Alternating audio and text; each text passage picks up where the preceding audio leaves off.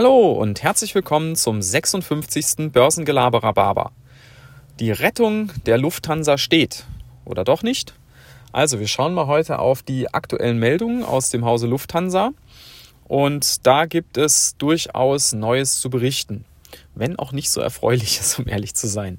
Also, äh, es war wohl so, dass sich äh, Anfang September der Vorstand von Lufthansa ähm, im Ferienhaus von Carsten Spohr auf Sardinien getroffen hat und hat dort mehrere Tage beraten, wie es denn jetzt weitergehen soll.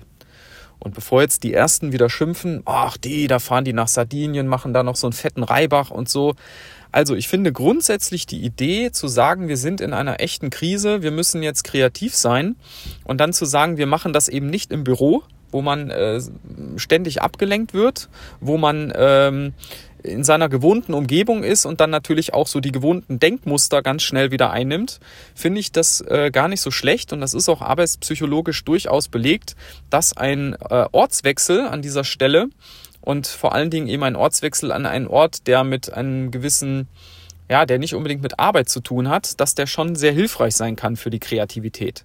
Also das, das finde ich schon gar nicht so schlecht. Aber jetzt muss man sich fragen, wenn man die Ergebnisse äh, hört, ähm, hat es das wirklich gebracht? Ja, und da schauen wir jetzt mal rein. Also, was hat die Lufthansa, was hat der Vorstand sich jetzt überlegt? Zunächst mal sollen von den ähm, wohl noch etwa 800 Jets sollen ungefähr 150 äh, eingemottet werden. Das ist deutlich mehr, als man bisher vorhatte. Unter anderem die kompletten Bestände an A380. Das sind, glaube ich, acht Stück. Die wird man wohl laut Lufthansa gar nicht mehr brauchen. Und ähm, die werden eben stillgelegt. Dann äh, sollen noch mehr Jobs abgebaut werden als bisher geplant.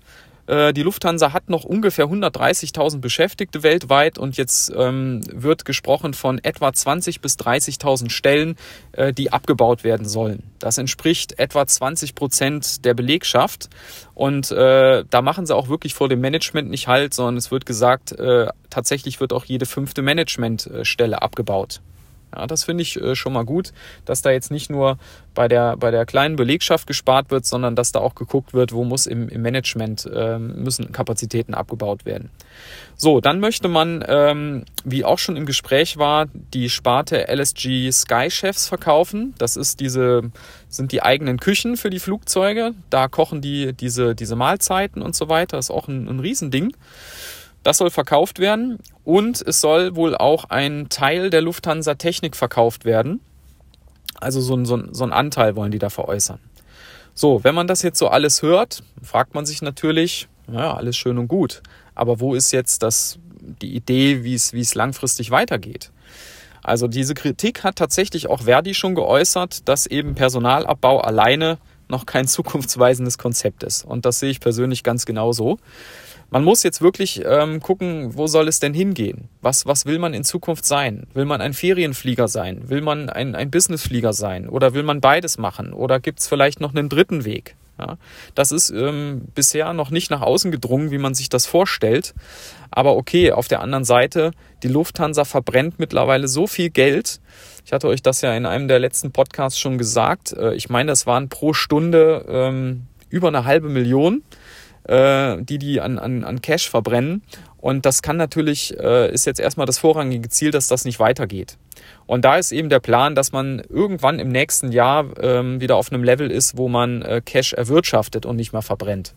Und ähm, bis dahin kann man sich ja dann immer noch äh, überlegen, wie es wie es danach weitergehen soll. Ich denke mal, der Vorstand äh, legt da jetzt erstmal den Fokus drauf, diese Cash-Verbrennung zu stoppen und dann kann man sich nochmal in Ruhe überlegen, wie, wie soll es denn langfristig weitergehen. Aber trotzdem für die Belegschaft ist das natürlich nicht doll, äh, nicht zu wissen, wo es hingehen soll und ich habe auch den, den Eindruck, wenn man auf der einen Seite verlangt, dass eben auch die Belegschaft, die weiter dabei bleibt, dass die mit weniger Geld auskommen.